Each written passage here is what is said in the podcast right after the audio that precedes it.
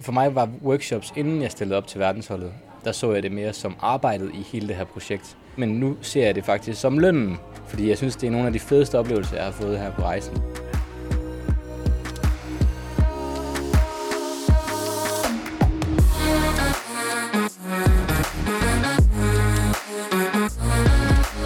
Velkommen til Verdensholdets podcast. Mit navn er Lisa, og i dag taler jeg med Joachim Knudsen og Therese Hedegaard. Velkommen til jer.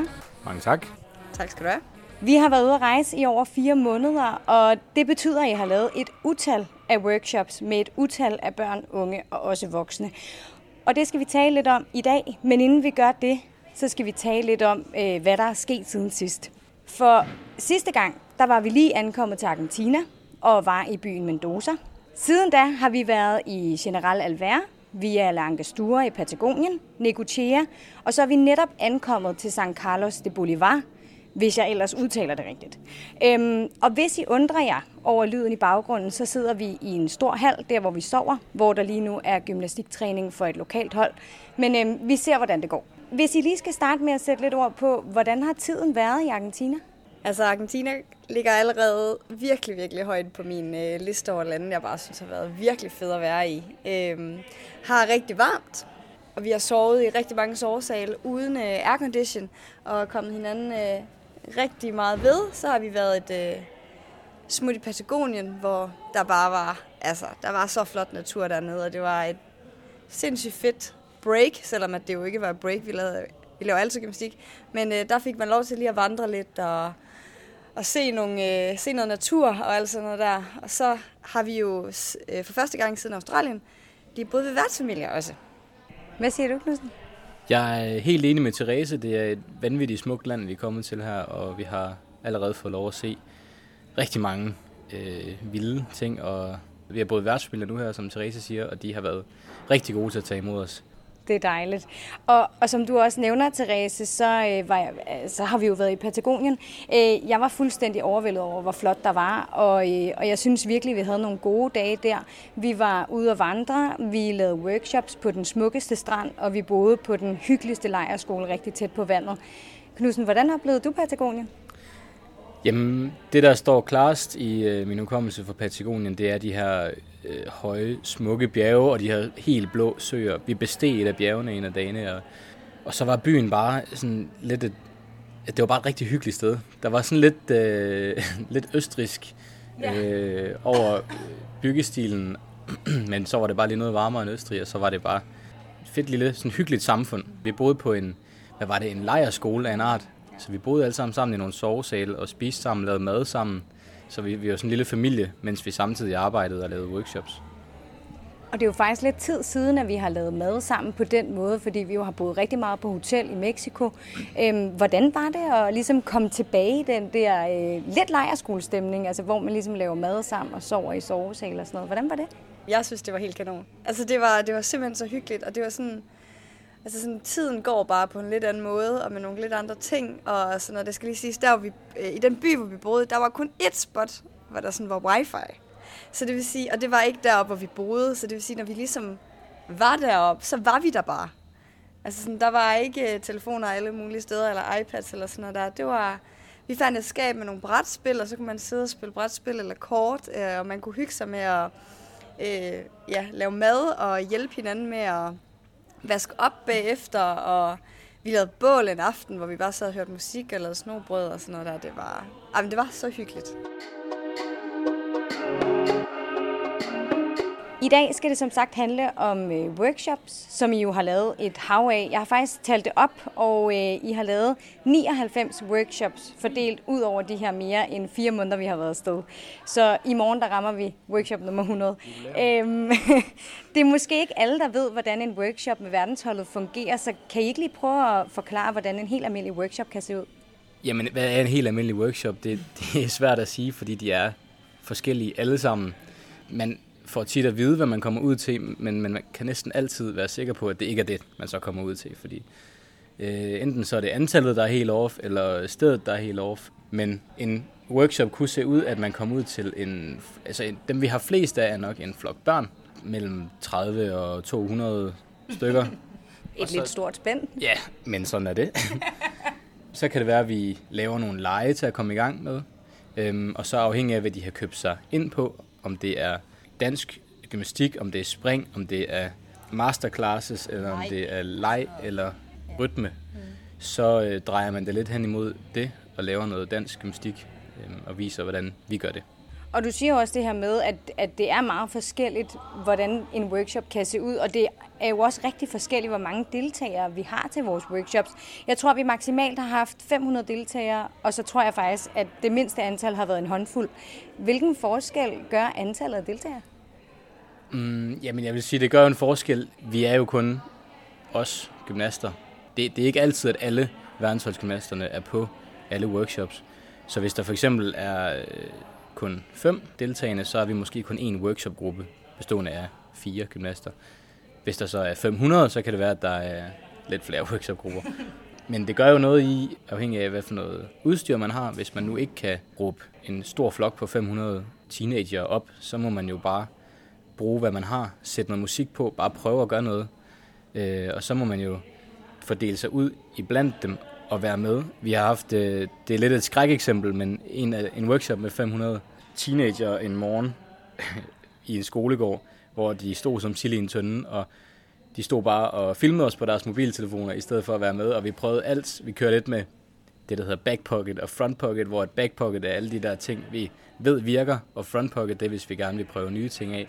Så vi tog alle de tricks i bogen, vi kendte, som, bare, som vi vidste virkede, øh, og der var, der var ikke noget af det, der kunne motivere dem. Vi prøvede alt, hvad vi kunne. Og så står man nede blandt dem der, og man føler, sig, man føler, man drukner i, i workshop-deltagere, fordi man bare står og prøver desperat at få dem til at lave et eller andet.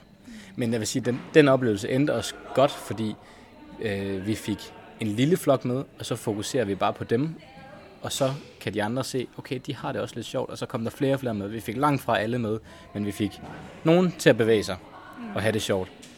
Og øh, så lavede vi et lille display bagefter, og så ville de alle sammen ind og have autografer. Så et eller andet har vi da gjort. Ja. ja. Der er også noget med den der med mængden af workshop-deltagere. Når der er få personer, så har vi også muligheden for at interagere lidt bedre med dem.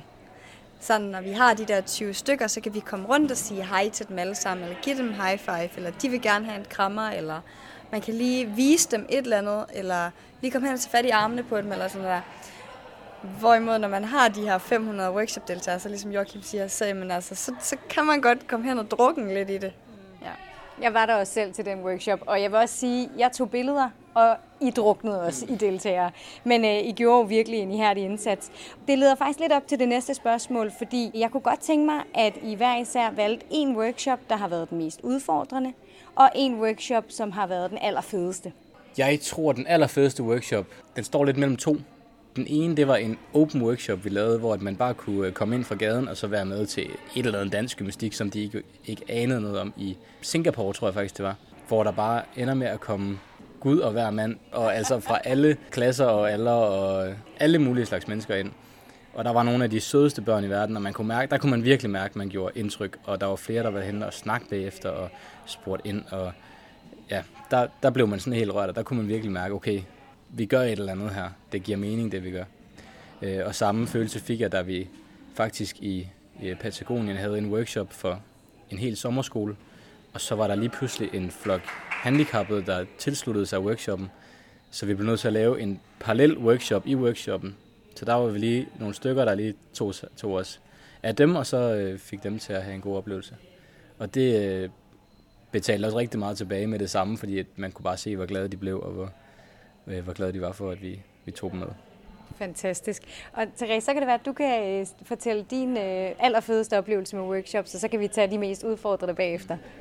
Jamen, der er jo mange. Øh, men en af dem, der står rigtig klart for mig, det var øh, et af de sidste steder, vi var i Mexico. Der var vi, vi var i Puebla. Og øh, der, øh, min workshopgruppe var så i, øh, altså sådan ansvarlig for at afholde sådan en lidt længere workshop, jeg tror måske næsten var tre timer, for øh, de her sådan idrætsstuderende. Og det er ikke idrætsstuderende, som hvis man læser idræt, det er mere bare sådan nogle, det er skolebørn, der har idræt. Ja. Øh, men i hvert fald så var de øh, en del ældre end det, vi har oplevet før. Og de var bare, altså de var bare på lige med det samme. Lige med det samme. Og så tror jeg, at vi havde ligesom sådan delt dem op i tre, og så skulle de rotere imellem. Og det var første gang, sådan, hvor øh, jeg ligesom skulle undervise nogen, der sådan virkelig tog imod det der rytmiske gymnastik, hvor det ikke bare var leg. Øh, og det der med, at de skulle prøve at, øh, at lære en lille sekvens, som de så skulle lære videre til hinanden. Og jeg tror bare, jeg blev sindssygt imponeret over, hvor meget de greb den der opgave. Og det var bare så fedt at se, at de også turer og sådan at gå til hinanden og vise hinanden det. Det var en, øh, det var virkelig en god oplevelse. Og hvis vi så skal tage den mest udfordrende, hvad har så været den mest udfordrende workshop? Men oplagt ville jo være at sige den med de 500 mexikanere, men jeg tror faktisk, der jeg følte mig mest udfordret, var i Korea, i Sydkorea. Vi kom til en skole, hvor der kom 200 elever ind og satte sig op på tribunerne og forventede et show. Og øh, de sidder der i deres jeans, og vi skal prøve at hive dem ned på gulvet og starte en workshop, for vi var blevet bestilt til en workshop.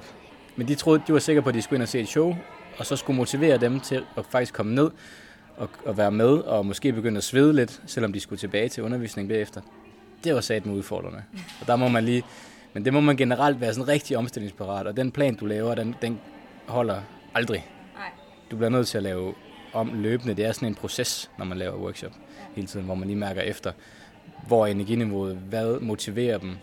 Fordi vi har jo bare altså i bund og grund en mission, og det er at give en god oplevelse til dem, vi kommer ud til. Om det er børn eller unge, eller voksne, eller handicappede, eller hvad ved jeg.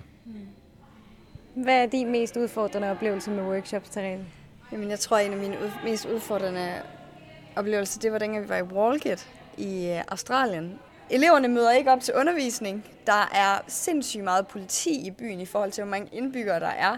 Og de der øh, få sådan elever, vi havde til de, til de workshops, vi lavede i Walgett, det var bare, altså de ville bare ikke. Altså, de, altså det, det der, det ville de bare ikke. Og de var, de var, sådan, de var ubehøvlede. På hvilken måde? Jamen sådan, de rullede øjne, og de ville ikke være med, og de stod bare og tog billeder af en, og de, jamen de svarede faktisk næsten sådan lidt igen. Altså sådan, og deres kropssprog viste os bare, hvor lidt de gad at være her.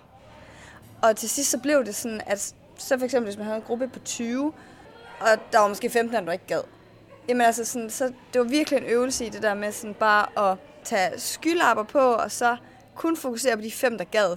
Men jeg har faktisk tit været ret imponeret af jer, når I møder de her udfordringer, fordi I får faktisk rigtig ofte vendt det til noget positivt, eller formår at ligesom fokusere på det positive. Det synes jeg bare er, er ret imponerende gang på gang. Øhm, her i Argentina, der har vi jo været så heldige at have Vanina Testani med os hele vejen. Hun er fra Argentina, men har danske rødder, så hun taler sproget flydende. Jeg tog en snak med hende for at høre, hvordan hun oplever det at lave workshops her i Argentina, og det synes jeg lige, vi skal høre lidt af. Tak fordi du vil være med i podcasten, Vanina. Selv tak. Det er jo helt unikt, at jeg kan få lov til at stille en lokal vært spørgsmål på dansk, og det er jeg så glad for kan lade sig gøre, fordi så kan alle jer derhjemme høre, hvordan du som argentiner oplever at have besøg af verdensholdet. Vi har indtil videre lavet 19 workshops her i Argentina, og du har været med til dem alle sammen. Hvordan har det været? Jamen, det har været helt fantastisk. Nu er det tredje gang verdensholdet her, er her i Argentina, og jeg får lov at være med dem. Jeg har altid været med til alle workshops, fordi først og fremmest, så synes jeg, at sproget er meget vigtigt, og jeg kan godt lide at ligesom sætte dem i gang og se, hvad de kan med kropssprog. Ikke? Men så synes jeg også, det er et mega fedt koncept, de workshops, de laver, og det vil jeg gerne pakke op i. Hvorfor synes du, at det er et fedt koncept? Øh, nu er jeg selv lærer og har arbejdet med børn i mange år, og jeg synes, den øh, pædagogik, I har i Danmark, er noget helt andet end det, vi har. Så jeg synes, det er helt fantastisk, at børnene og unge kommer til at opleve det. De værdier, I har i den danske sport og dannelses ja, system eller metoder, kan man sige. Og hvordan oplever du, at de lokale børn og unge tager imod vores workshops? Jeg synes, i starten er de meget øh, generet, fordi de har ikke prøvet at lege og har det sjovt på den måde at danse. Øh, her er sport og idræt meget orienteret til den tekniske del, og alt skal være rigtigt, og man bliver rettet, og man skal stå på en række og lave sådan nogle ting. Så jeg synes, i starten bliver de overrasket over, hvad de skal. Men til sidst så kan man bare kun sige smil, og at de er helt entusiastiske for workshops. Så hvilken betydning tror du, at vores workshops har? Altså betydning er både for børnene, men også for de lærere, der er til stedet og kigger på det. Øh, det er sjovt, fordi når man kan spansk, så kan man godt høre nogle kommentarer fra lærerne, som siger til, til børnene, Nå, I kan godt høre efter, hvad danskerne siger, øh, men I kan ikke høre efter, hvad vi siger. Så jeg tror, at lærerne finder også ud af, at med gennem leg og, og dans kan man få børnene til at blive motiveret på en helt anden måde. Så jeg synes, at betydningen er også, at lærerne bliver nødt til at ændre sin pædagogik eller sin tilgang til idræt. Og hvad tror du, det betyder for børnene? Altså, de glemmer det aldrig. Nu har vi været her flere gange, eller tre, for tredje gang med verdensholdet, og de kan huske, at vi var der sidste gang, og de kan huske nogle af lejene, og det var helt fantastisk. Hvad betyder det for dig? Nu er jeg flyttet til Danmark, og jeg var bange for, at jeg ikke kunne ligesom hjælpe de børn, der var i Argentina, og jeg havde forladt dem, eller sådan, at jeg ikke kunne danne dem på en eller anden måde. Og for mig betyder det bare rigtig meget, at man kommer til sådan nogle steder, som de steder, vi har været i Argentina, og gør bare lave en workshop på en team, som betyder så meget for deres liv. Så jeg føler, at jeg giver noget til mit land, øh, giver noget tilbage, som er rigtig fedt. Tusind tak, fordi du vil være med. Selvfølgelig og en fornøjelse. Og også kæmpe tak til dig sådan helt generelt, fordi uden dit store arbejde, så havde vi slet ikke haft de her fantastiske oplevelser i Argentina. Tusind tak. Joachim og Therese, nu øh, spurgte jeg jo Vanina, hvad det betyder for hende at være med til workshops, men hvad betyder det for jer?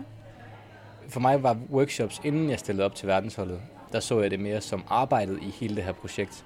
Og jeg ville bare gerne ud og rejse og lave noget fed gymnastik og nogle fede shows, og så var betalingen for alt det, det var ligesom at lave de her workshops. Øhm, og det lyder måske super kliché, men nu ser jeg det faktisk som lønnen i det projekt her. Fordi jeg synes, det er nogle af de fedeste oplevelser, jeg har fået her på rejsen. Det er Øh, de her livsbekræftende øjeblikke sammen med alle de børn og unge, man, man på en eller anden måde har interageret med. For det, det er jo vanvittigt mange, når man tænker over det. 100 workshops med et snit på, jeg ved ikke, 100 stykker. Det er alligevel en del, man er nået ud til og har gjort en forskel for. Så for mig betyder det faktisk rigtig meget, og det er det, jeg kommer til at tage med videre. Både sådan videre i min måske karriere inden for gymnastikken, men også bare sådan i livet.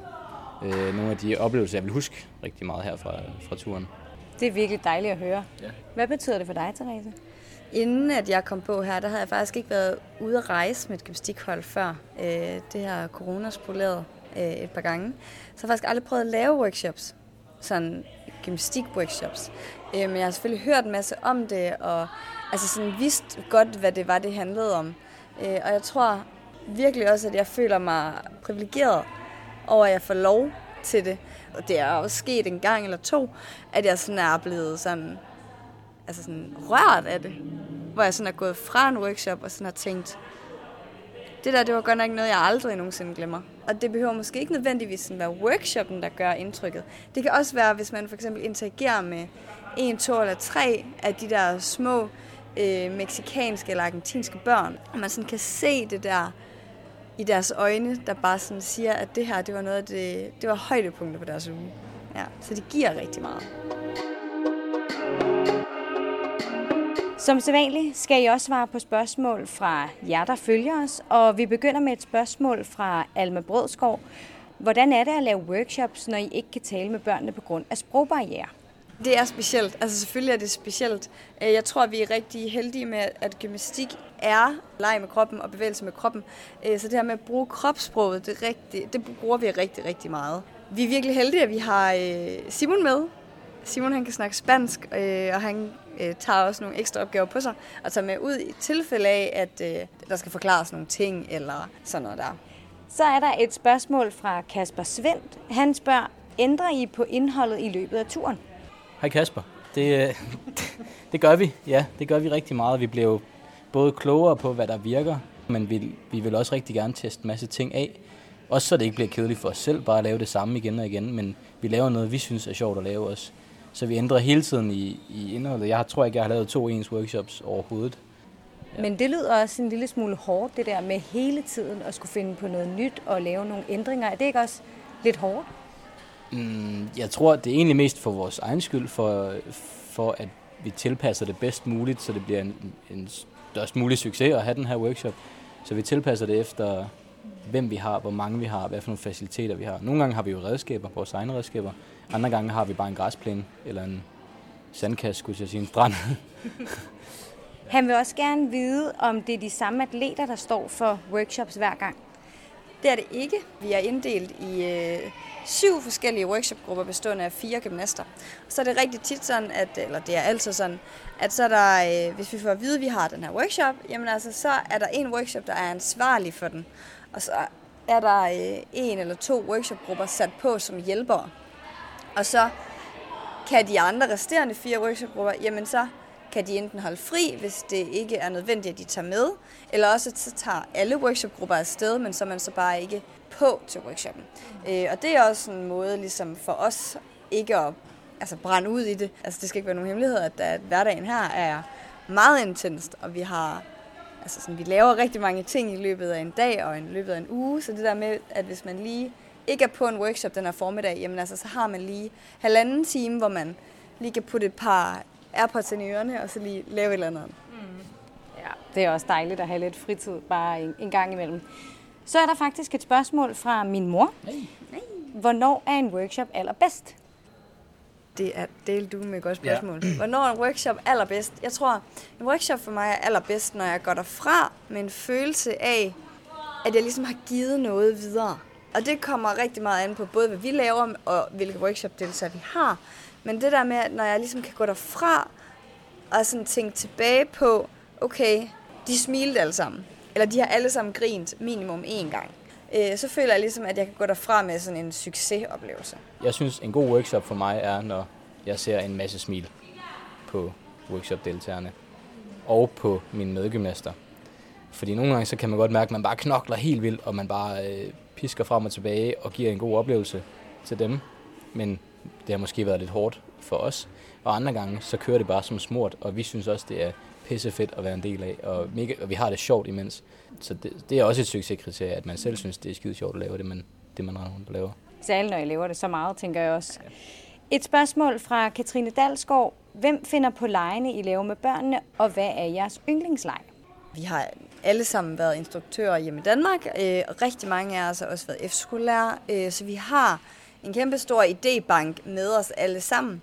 Og så har vi jo ligesom øh, sat os ned, og så har vi ligesom sådan delt øh, en masse af de her idéer, og så internt, eller så det er så inde i workshopgruppen, at man beslutter, hvilke lege vil vi gerne have med. Så det er jo en masse lege, vi har med i bagagen. Så vi finder, altså, vi finder ikke selv på legene, men vi sammensætter ligesom selv programmet ud fra alle de ting, vi selv har med. Og hvad er yndlingslejen hos dig, Knudsen? Må jeg nævne to? Ja. Fordi den ene er en yndlingsleg, fordi den er rigtig, rigtig god som workshop-afholder lige til at stikke en finger i jorden og lige mærke stemningen, og det er Zoom-lejen. Kan du lige forklare, hvad det er? Lynhurtigt forklaret, man står i en cirkel med hovederne ind mod hinanden, og så bliver der startet et Zoom til højre, for eksempel. Og når jeg så sender den til højre, så skal vedkommende ved siden af mig sende den videre lige så hurtigt vedkommende kan. Så den siger zoom, zoom, zoom, zoom, zoom hele vejen rundt i cirkel. Øh, og så kan man lynhurtigt lige fornemme, okay, hvor meget forstår de her øh, børn, hvor meget øh, hvor engageret er de, hvor, øh, hvordan er motorikken, hvordan er, du ved, man kan lynhurtigt lige analysere flokken. Øh, så den er en rigtig god starter, øh, men jeg tror, min yndlingsleje at lege med dem, det er den, vi, jeg, vi kalder for splittet til atomer, som er, øh, vi har jo en kuffert fyldt med Lego-klodser med ud til workshops tit, og det er en leg, der går ud på, at man deler flokken i to. Den ene halvdel skal samle to Lego-klodser til en blok, og, de, og den anden halvdel skal så skille to Lego-klodser ad til individuelle klodser. Og der kan man virkelig bare se ilden i øjnene, når de bare får lov til at spurte ind mod midten for at samle Lego-klodser og skille dem ad. Ja. Det er fedt. Et øh, sidste spørgsmål er fra Andrea Sengenbjerg. Hun spørger, hvad er pointen med workshops? Hele konceptet bag DGI verdensholdet, det er jo, som det ligesom står nedenunder, det er We Move the World. Øh, og det handler jo om, at vi skal ud og vi skal bevæge verden, og vi skal øh, ud og sprede nogle af de her værdier, som den danske gymnastik har. Øh, for det er helt specielt, det vi har i Danmark. Det her med, at vi har foreninger. Det har man ikke andre steder på samme måde, og den her, den her sådan frivillighed, som, som vi har hjemme i de danske gymnastikforeninger. Øhm, så det er ligesom, det er sådan, det formålet med workshops, det er, at vi kommer ud. Vi skal på en eller anden måde have de her børn aktiveret formålet eller pointen er også at vise, at sport ikke kun er for eliten, men at det er for alle. Vi har det slogan, der hedder sport for fun, sport, sport for life og sport for all. eller hvordan den er. Øhm, for ligesom at vise, at at det er alle, der, der kan dyrke sport, uanset hvilke udfordringer man har. Mm. Og så er det også for øh, for eksempel ude nogle foreninger, eller ude nogle gymnastikklubber eller sådan noget, så inspirere ja. til, at de kan få idéer til at lave noget nyt, så ikke de kører det samme igen og igen. Ikke at vores er bedre, men bare at vi kan vise, hvordan vi gør det, og så kan de tage det eller lade være. Mm. Og det er også derfor, at vi ikke altid kun afhænger af vores redskaber, fordi så kan man jo komme med en masse redskaber og vise noget fedt på dem, og så tage dem med igen. Mm. Men så har de jo ikke nogen redskaber. Øhm, så vi viser også, hvordan man laver gymnastik uden redskaber. Det bliver det sidste svar for den her omgang. Tusind tak for alle spørgsmålene til jer, der lytter med. Vi skal være i Argentina i en uge endnu, og så skal vi videre til Uruguay, som er det aller sidste land på vores verdensturné. Hvordan er det at tænke på? For mig så handler det her bare rigtig meget om, at jeg skal bare nyde den sidste måned. Jeg er slet ikke øh, klar til at komme hjem endnu. Selvfølgelig er der ting i Danmark, man savner, men jeg tror, at være herude, det giver så sindssygt meget mening, og at være her sammen med alle dem, jeg er her sammen med, det er også bare en gave i sig selv. Og Knudsen, hvilke forventninger har du til den sidste måned på verdensturnéen? Jeg forventer, at jeg selv er, som jeg har været de andre øh, måneder, og prøver at være i det her nu, og ikke tænke for meget på DK-turen, der kommer lige om lidt, og alle de forventninger, der er derhjemme, men bare nyde at være her, nyde at rejse, nyde at være sammen med mine venner, og så øh, træne, når jeg skal træne, så jeg kan blive klar til, til DK-tur, men ikke lade det stige ind til hovedet. Bare holde, holde skruen lige i vandet her. Og det ligger også godt op til mit aller sidste spørgsmål, fordi hvis I skal give jer selv et godt råd, som I skal følge den næste måned, hvad skal det så være? Nyd det. Vær i det. Og tro på, at øh, så snart jeg rammer Danmark, så er jeg lige så dygtig, som jeg gerne vil være. Og showet er lige så fedt, som vi har arbejdet på, at det skal blive de sidste fem måneder. Med de ord vil jeg gerne sige tak, fordi I vil være med i dag, Joachim og Therese. Selv tak. Det var en fornøjelse. Det var en fornøjelse. Og tak til dig, der har lyttet med. Jeg håber, at I vil blive ved med at følge med på vores rejse, både her på podcasten, men også på Instagram og Facebook. Vi ses!